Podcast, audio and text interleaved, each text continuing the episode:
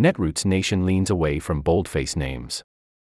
Chicago Mayor Brandon Johnson speaks at the Netroots Nation convention on July 13, 2023, in Chicago. Shia Kapos slash Politico. By Shia Kapos, https colon slash slash www.politico.com slash staff slash Shia dash Kapos.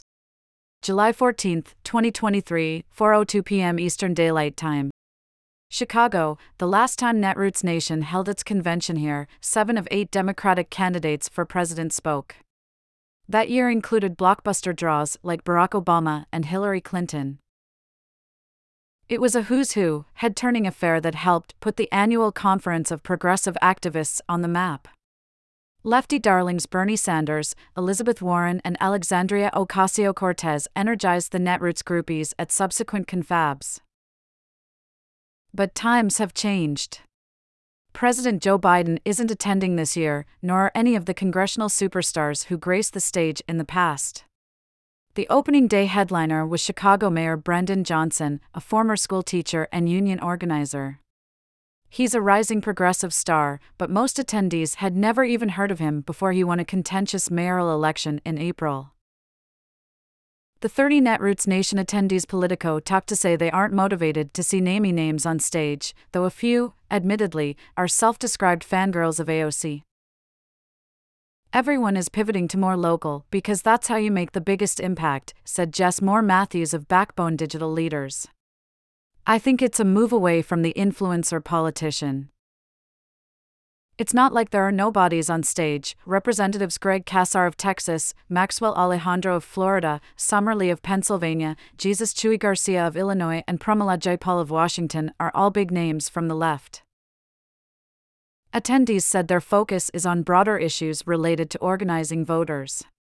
The convention, which has drawn more than 2,900 attendees, its second highest attendance ever, runs through Saturday. Ruby Powell Dennis of Tennessee was even more blunt. Look, black women are not looking to Bernie Sanders from Vermont or AOC from New York. This is a movement, and movements don't need saviors, she said after hearing Johnson speak on Thursday.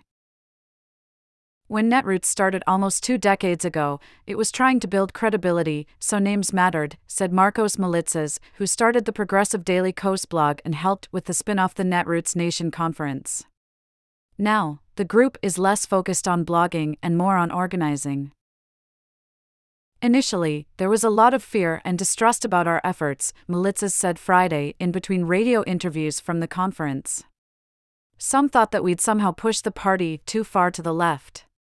So, getting people like former Senate Majority Leader Harry Reid to show up was validating to the movement and a signal to the broader party establishment that we weren't dangerous the conference had a tendency to create news.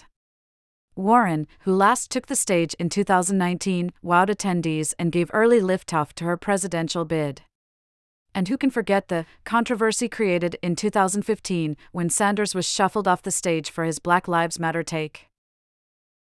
In spite of buzzy origins, Netroots organizers said they are more focused on bringing attention to the issues their attendees care about the move away from big names is an indication of all the different fronts we are dealing with at the same time as progressives, Netroots Nation Executive Director Eric Thutt told Politico, ticking off issues like gun violence and the recent Supreme Court decisions on everything from affirmative action to student loan forgiveness to abortion.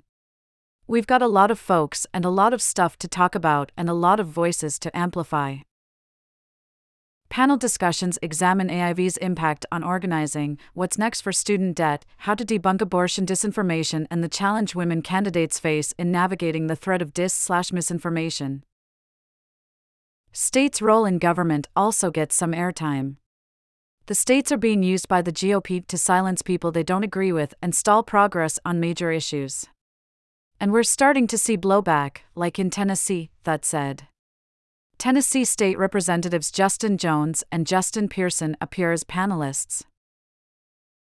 Just because this year's speakers don't have the national name recognition of an AOC, it doesn't mean there's any less enthusiasm for national Democrats, Moulitsas said. It's just a different vibe, with a Democrat already in the White House and other issues rising to national attention.